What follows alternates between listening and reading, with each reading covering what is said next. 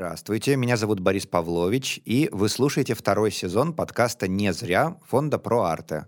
В первом сезоне мы говорили об инклюзии в искусстве и о том, как незрячие люди понимают его, как они его чувствуют, сами его создают. В этом сезоне мы поговорим об инклюзивной режиссуре и об инклюзивных пространствах. Сегодня мы продолжаем разговор с директором Санкт-Петербургской центральной городской библиотеки для слепых и слабовидящих Ольгой Юрьевной Устиновой, куратором программ доступности и инклюзии Дома культуры ГЭС-2 Оксаной Осадчей и с актрисой, режиссером, поэтессой и инклюзивным блогером Юлией Лашмановой.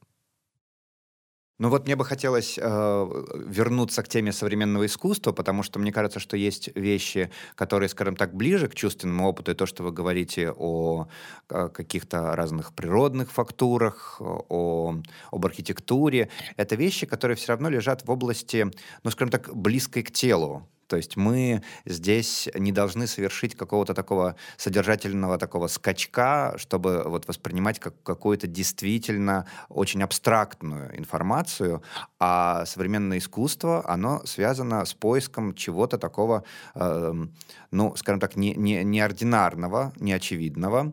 И э, здесь... Э, Например, я хотел в качестве такого своего позитивного примера вспомнить э, инклюзивный кураторский текст, э, который я встретил как раз вот в Екатеринбурге в Ельцин-центре, уже упомянутом, и там э, вот то, что называется easy to read, э, когда параллельно такому академическому кураторскому тексту, где подробно рассказывается там вот концепция художника, концепция выставки, биография, ну вот то, что мы всегда читаем на таких вот предуведомляющих выставку э, вводных.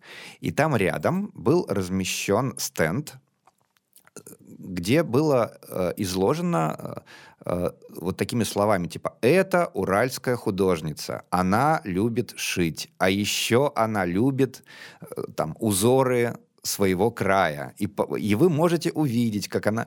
Я помню, как э, у академического стенда не было никого, Зато столпились все люди, тоже вне зависимости э, от того, есть у них инвалидность или нет. Тогда, когда я был, там не было никого с инвалидностью. Просто столпились люди, потому что они впервые поняли, э, о чем выставка.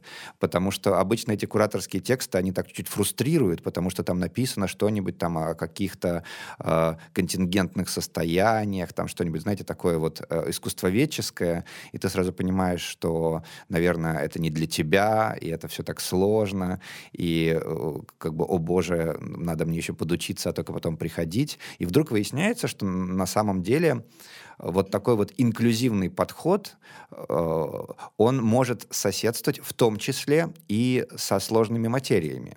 И вот мне хотелось как-то вот об этом поговорить, о том, как э, может быть организован вход в такой вот нетипичный опыт, вход в именно вот в, в новое, в еще непривычное искусство э, для человека с инвалидностью. Может быть, есть какие-то тоже э, мысли, примеры, соображения? Вот с ясным языком очень классный пример. И вот интересно, да, еще про абстрактное искусство и незрячих, потому что э, бывают такие работы, которым, ну, во-первых, непонятно, как сделать тактильную модель и что она вообще даст. Что если там у тебя условный набор квадратиков каких-то, а, в которых а, игра цвета и все, а, не очень понятно, как это передать. Не очень понятно, как это передать с помощью... Ну, с помощью тифлокомментария это можно передать, но, например, человеку, как мне, без визуального опыта, это примерно ничего не даст. Я скорее пройду мимо такой работы, чем буду долго слушать тифлокомментарии и пытаться понять, что же там за магия с цветами. И в этом смысле тоже э, интересно как будто экспериментировать, э, не знаю, например, заменять цвет чем-то еще, какими-то разными тактильностями. Э, но это тоже другой опыт, но это скорее про какое-то поле для эксперимента, возможно, что можно пробовать разные приемы, разные способы, когда не очень понятно, как вот быть с этим. Или просто не отбирать такую работу, не знаю. Нет, ну не согласна, не отбирать. Ведь действительно цвет можно отразить с помощью специальных материалов. И это как в школе, условно говоря, дефектология, которая в России всегда была, об этом очень много пишут и говорят. Например, там голубой — это прохладное стекло, там можно массу таких примеров привести, поэтому с этим можно поработать. И мне кажется, это может быть очень интересный опыт именно для восприятия незрячими людьми. Да, это правда. Как такой условный словарик ассоциации, что ты сначала вводишь в курс, что у тебя этот цвет обозначается так, это так? А, как в пояснениях мнемосхеме условно, здесь просто к тому, как передаются цвета. Ну да, и потом уже человек смотрит э, работу тактильно и э, пытается понять. Да, абсолютно с вами согласна вот таким образом. А вот по поводу текста упрощенного, вообще кто-то из великих сказал, что самое гениальное — это объяснить сложное простым языком. И вот если э, это удается сделать, то это действительно работает. Это касается не только искусства, это касается абсолютно любого закона физики, математики и так далее. Если вы попытаетесь это объяснить простым языком, это будет понятно всем. А кроме того, мне кажется, что не только незрячий человек пройдет, условно говоря, когда ему говорят, вот здесь абстракция, так сказать, очень сложно для понимания, но и обычный человек пройдет мимо этой картины. Сама бывая на выставках современных художников, смотрю на реакцию людей, как воспринимаются те или иные абстрактные произведения искусства. Это очень интересно наблюдать. Они зрячие, но они точно так же, в лучшем случае, посмеются э, или пройдут мимо. Такое часто, к сожалению, тоже бывает. Поэтому тут, наверное, все равно надо объяснять и много текста, но текста понятного, мне кажется, это неплохо, когда воспринимаются абстрактные какие-то вещи. Так же, как, кстати, театральные э, да, постановки. Ты предполагаешь, что хотел сказать режиссер тем или иным своим да, шагом э, при постановке спектакля, но на самом деле может быть заложено совершенно другое. И вот здесь тоже так вот, э, мне кажется, очень полезно узнать, что хотел режиссер сказать э, своим да, спектаклем, своими какими-то такими новшествами. Об этом тоже очень много говорят о современном да, театре. Ну, вы знаете, мой опыт говорит о том, что э, вообще действительно можно найти выразительные средства для всего. Мне кажется, что главный вопрос именно в том, как вообще выйти на этот диалог. Потому что главная проблема не в том, как там люди э, хихикают, проходя мимо работ современного искусства, а вопрос в том, что они не доходят до них. И здесь вот вопрос вообще э, вот этого попадания, вот этого маршрута, как э, человек оказывается э, рядом, внутри, там, в диалоге с, э, с, с современной культурой. И если действительно это такая ну, как это, совсем такая тонкая пленка на, на, на поверхности воды, да, как мы знаем вообще культура, да, то как э, человек, для которого вообще, ну, вот, в, в, э, в, выход в свет — это, ну, работа, да, э, как еще и при этом организовать вот этот вот вход в, туда, где, где не все понятно, да. Э, вот этот, а вы знаете, да. Простите, Оксана. я сейчас вспомнила хороший пример из э, бывшего центра Мирхольда тоже э, к вопросу о том, как э, сделать искусство ближе и понятнее. А, когда у них были показы спектаклей, у них были спектакли и с тифлокомментариями, и без тифлокомментариев. И была очень классная традиция а, после показа устраивать дискуссию, где каждый зритель а, мог а, высказаться, что он понял, что он не понял, что ему понравилось, не понравилось. А, чаще всего там еще выступал модератор, который задавал наводящие вопросы, просто чтобы а, какие-то вещи подсветить. И вот а, мне кажется, это было очень классно, потому что туда приходили люди с инвалидностью, люди без инвалидности, а, часто дети, которые тоже по-своему понимали этот спектакль. И вот а, меня тогда это очень приятно удивило, что можно еще и так э, делать, то есть э, через диалог друг с другом а, делиться своим опытом и помогать э, друг другу понять вот это искусство. Вот э, можно, да, скажу, я абсолютно согласна. Мне кажется, диалог очень важен. И в качестве таких примеров можно привести, вот если говорить о нашей сфере, да, литературные клубы. Литературный клуб, который работает на базе нашей библиотеки, когда люди, прочитав что-то, э, с помощью модератора пытаются обсудить, что же все-таки, да, они прочитали, как это понять, как кто понимает, как кто воспринимает. И вот эта инклюзивная у нас тоже площадка, туда может прийти абсолютно любой человек, тем более, что любое произведение произведение, которое мы обсуждаем, оно есть в разных форматах в нашей библиотеке. Да? Это может быть аудиотекст, это может быть обычная, плоская, как мы говорим, книгам. Это может быть брайль, ну, в общем, любой, так сказать, текст, который обсуждается, он в разных форматах для того, чтобы люди могли прочитать. И вот этот диалог, я абсолютно согласна, он очень важен. Это вот показывает опыт нашего литературного клуба. Вообще интересно получается. То есть, в принципе, по большому счету, мы могли бы вот все, что мы сейчас говорим, э, свести к тому, что это э, вообще проблема исключительно коммуникативная. Что всякие технологические вещи, они носят такой второй характер и решаемый, и что э, все сводится к тому, есть диалог, открыт этот диалог, и есть ли приглашение к этому диалогу и, и, или нет. Э, я потому что вспомнил, что такой был у нас э, тоже любопытный опыт. Я работал в городе Кирове, он же Вятка, э, главным режиссером театра, и мы старались работать с современным текстом, и понятное дело, что горожане грустили, они хотели Шекспира и Пушкина, а когда мы доставали какую-нибудь современную пьесу, они вздыхали. И именно обсуждение — это было то, что людей манило.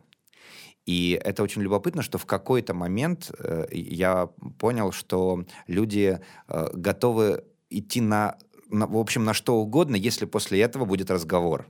И э, разговоры были и после современного танца, и после читок пьес, и после поэтических чтений, э, потому что было место, где можно по большому счету вдруг встретиться и поговорить большой компании. И вообще это такой опыт, как выяснилось, достаточно редкий в современном мире, потому что мы так атомизированы, мы так э, разделены, отделены, замкнуты, что когда возникает такая ситуация, когда можно вот так вот э, э, сесть большим кругом и поговорить, э, то выясняется, что искусство, в общем-то, э, выполняет функцию материала для этого разговора. Это такой хороший повод для того, это такая э, проблематизация. И в этом смысле тогда современное искусство, которое по своей природе вопросительно, а, и то, что как раз так сильно в нем может раздражать, то, что ничего не понятно, но когда непонятно, тогда и есть о чем поговорить. И это есть такой принцип в обсуждениях, что есть произведения, скажем так, э, закрытые, э, как бы э, сами в себе исчерпывающиеся. Ну, то есть странно делать обсуждение после реквиема Моцарта. Ну, то есть послушали реквием Моцарта, теперь давайте обсудим, да, если мы не музыковеды, но это странно. Да, мы, наоборот, свое переживание как-то размоем, как-то, ну, оно рассеется из-за того, что мы будем его проговаривать. Да, это какое-то такое герметичное переживание, как надо пойти с ним как раз наоборот домой, со своим индивидуальным, интимным опытом.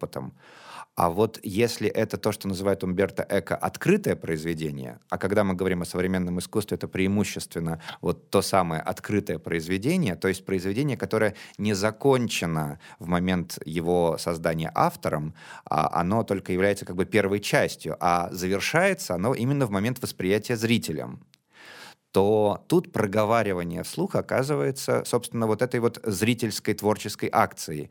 Э, э, э, фиксируя, проговаривая, размышляя, зритель в этот момент как раз и становится полноценным соавтором. И если не сделать обсуждение после такой проблемной вещи, то как раз человек может уйти таким растерянным, смущенным, с ощущением своей какой-то там неполноценности от того, что я там что-то там недопонял. А это так и надо, оно и недосказано да, и для того, чтобы вот эта вторая часть случилась, именно и нужно организовать этот диалог. И это как раз может быть и делает э, современное искусство инклюзивным, как ни странно, именно его сложность и непрозрачность делает его инклюзивным в том смысле, что э, оно побуждает нас э, к диалогу, о котором мы сейчас говорим.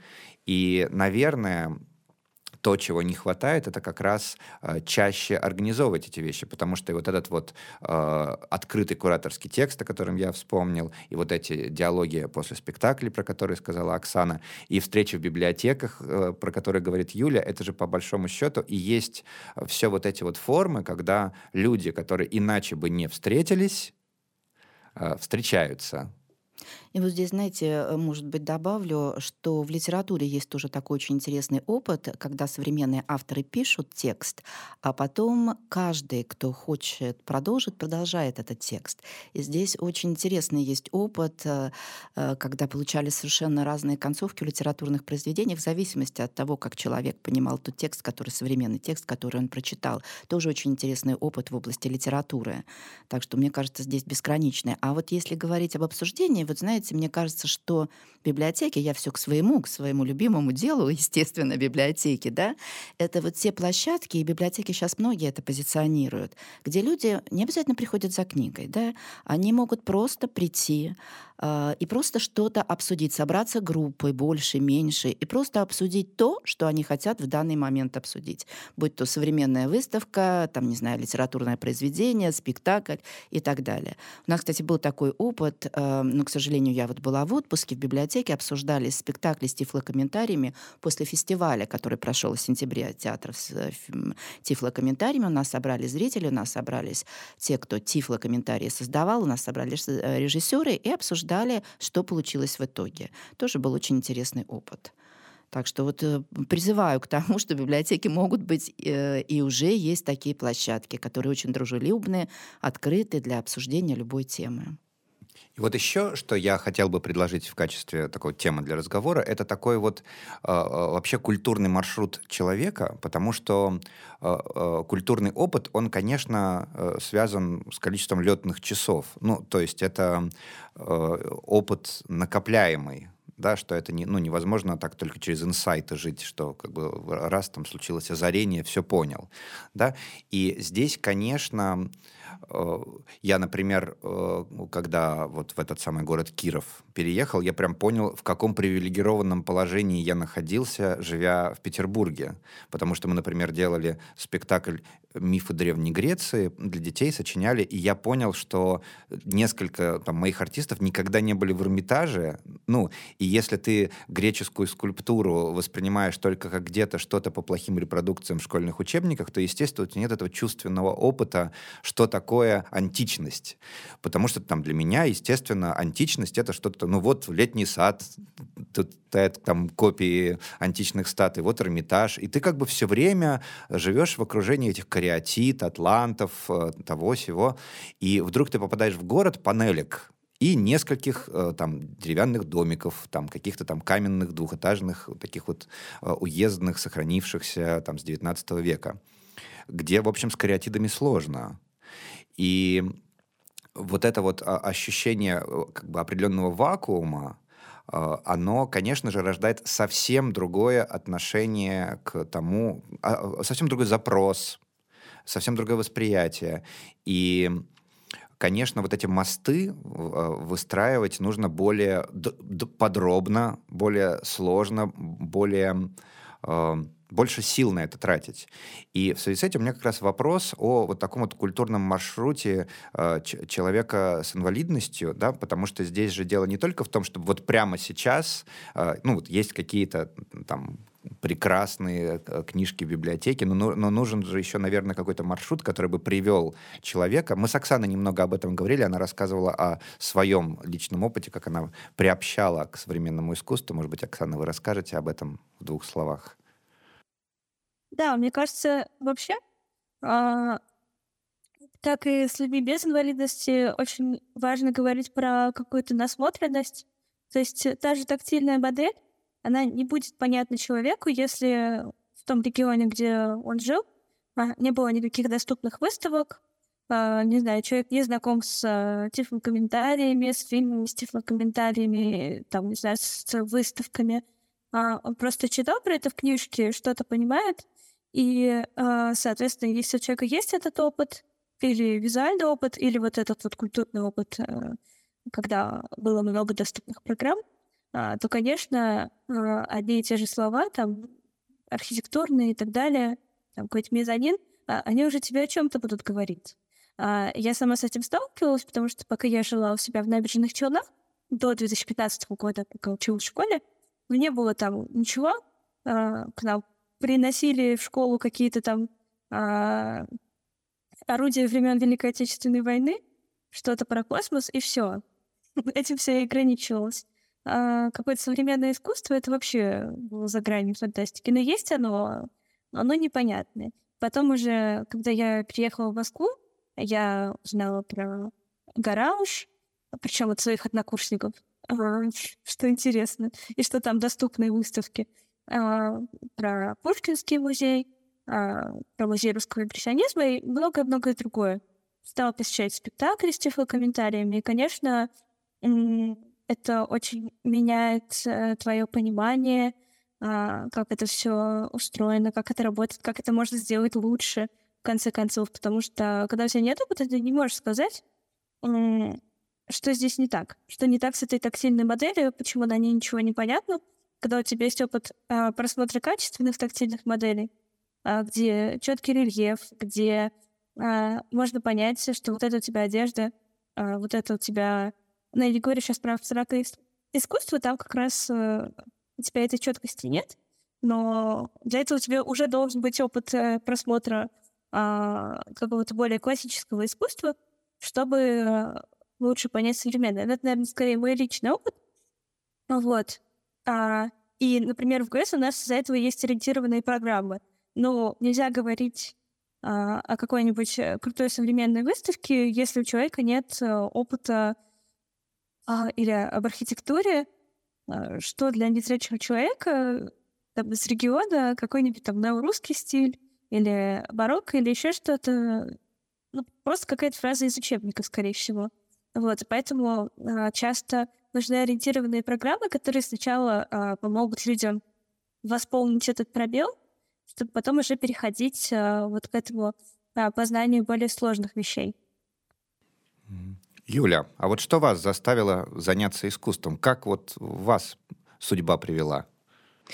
Э, мне, наверное, очень сильно повезло, потому что у меня э, личный опыт и э, у меня культурный путь был связан с родительским воспитанием. Дело в том, что у меня мама учительница, и она в свое время переехала из Иркутска в Ленинград. И когда у нее родился особый ребенок, она стала мной очень сильно заниматься активно. И мы жили не в самом Санкт-Петербурге, не в самом да, тогда еще Ленинград, Петербург.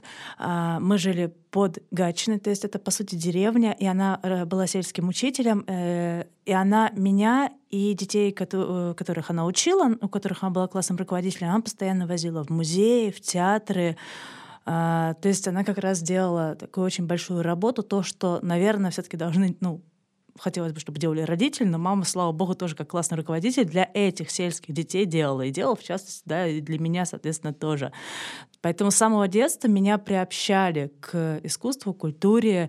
И благодаря этому да, сейчас меня искусство очень сильно вытаскивает. Для меня это как средство реабилитации какой-то, ну, в хорошем смысле, как возвращение к жизни, потому что я стала, э, вот последний год я как раз страдаю тем, что я теряю зрение очень сильно, я практически ослепла за этот год.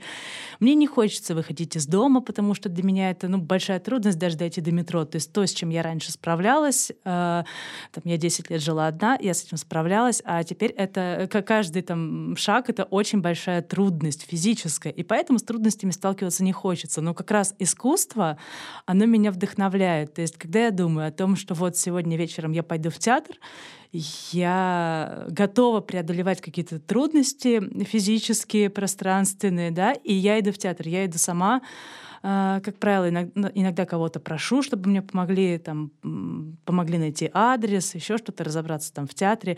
Я езжу в театр в другие города. И искусство меня как раз вытаскивает сейчас. Для меня это такой очень спасательный, наверное, механизм. Самый, наверное, сейчас самый важный. Поэтому спасибо, что в моей жизни есть театр. Спасибо, что меня родители э, в это привели. Мне кажется, что очень многое должно реально идти от родителей. Мы говорим про учреждения, ну, если этого нет в семье, ну, то есть, наверное, хотелось бы, чтобы это было в семье именно.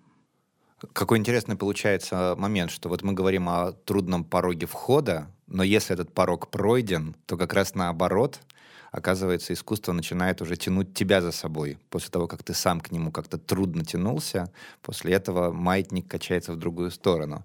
А вот, кстати, Юля, например, вам удалось кого-то э, затащить вот туда, в мир искусства? Я периодически таскаю людей, даже иногда уговариваю их поехать со мной в Москву.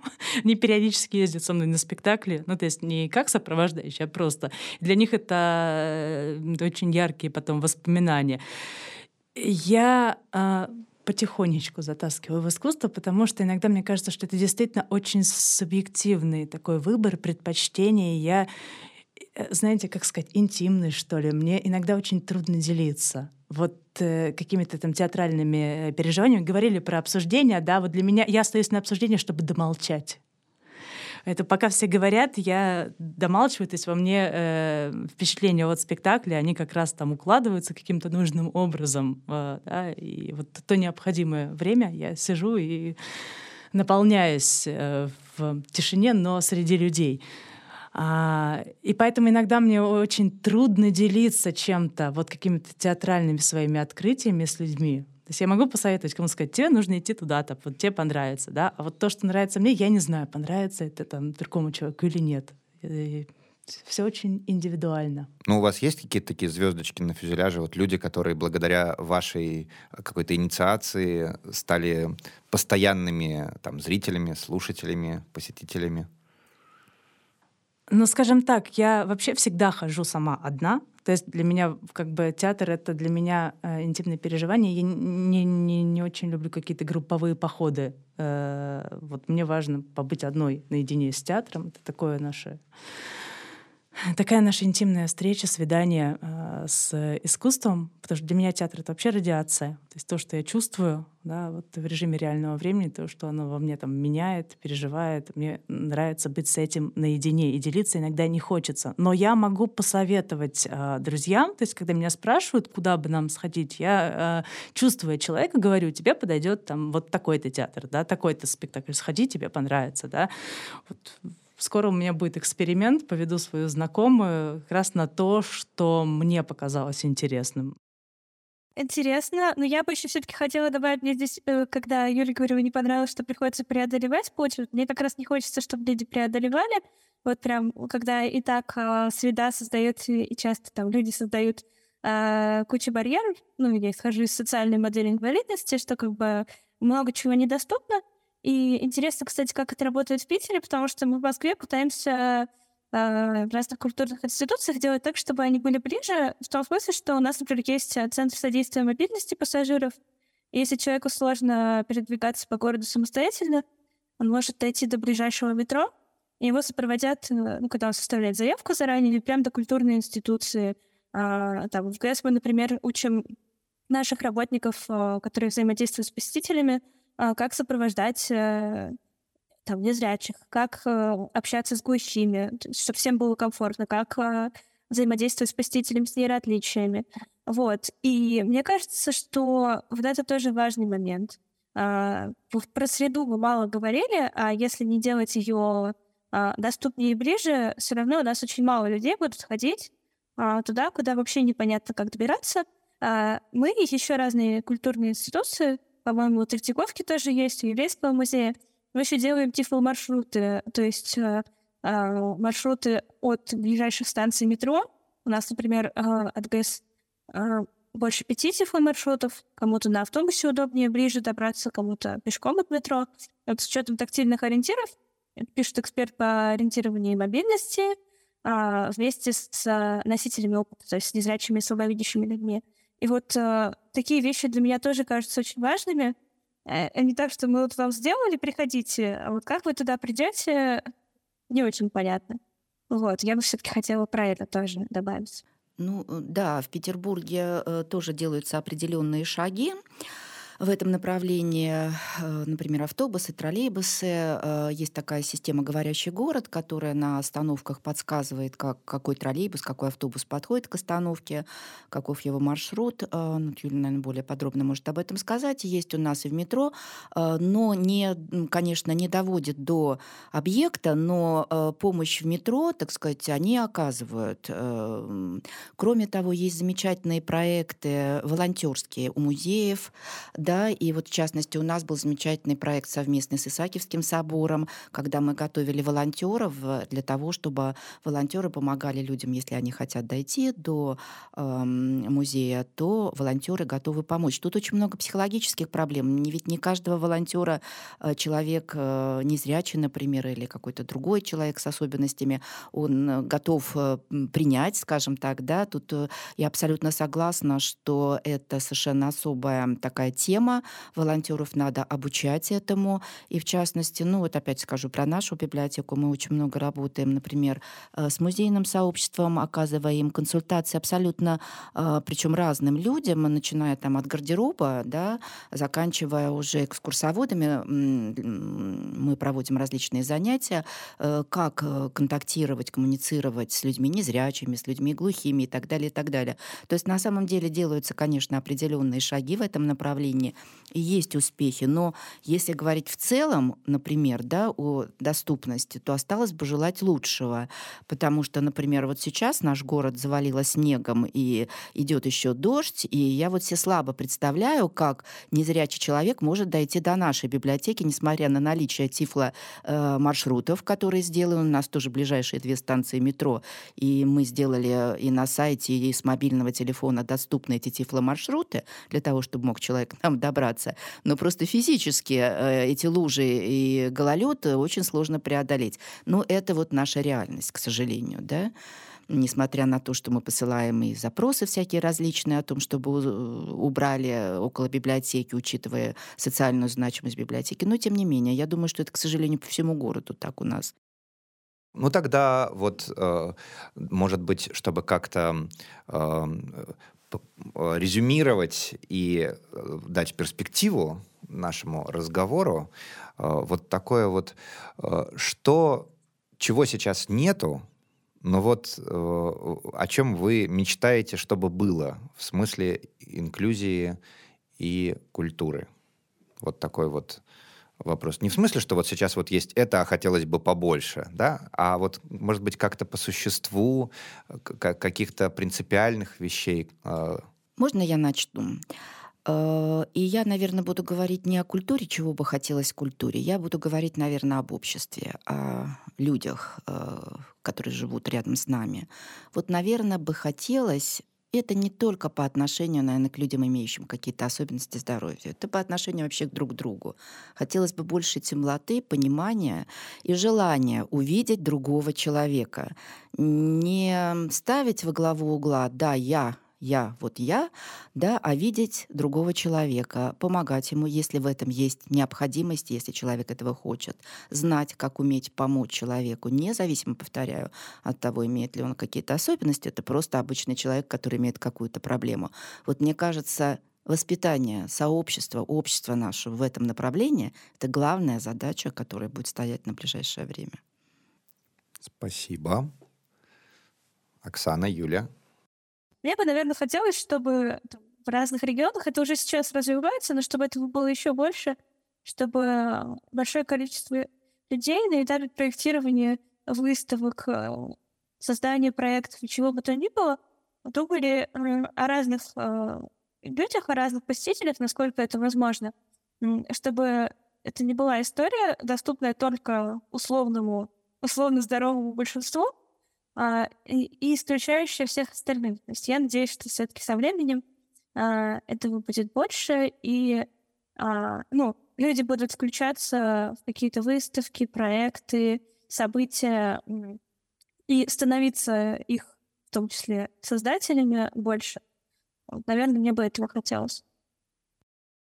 У меня мечта э, в профессиональной сфере лежит. Э, я мечтаю о том, чтобы людей с инвалидностью принимали в театральные институты на актерское и режиссерское отделение. Это вот моя мечта. Мне кажется, что когда у нас будут люди все-таки с профессиональным образованием, мы будем говорить на равных, потому что пока это не совсем на равных. Мы заходим с какой-то другой стороны в искусство. Вот, а хотелось бы все-таки, э, как все по парадной лестнице. Это, кстати, большая, серьезная и красивая тема, которой мы касаемся тоже не первый раз. Это профессиональное образование. Да, и спасибо, Юля, что вы о ней заговорили. Ну что, мне кажется, что это серьезная пища для размышлений. Спасибо вам большое за все, что вы рассказали. Будем встречаться друг у друга на разных интересных мероприятиях.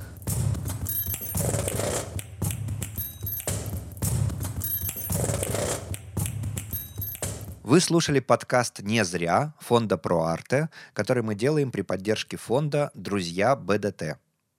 Подписывайтесь на подкаст через наши социальные сети, чтобы не пропустить новые выпуски.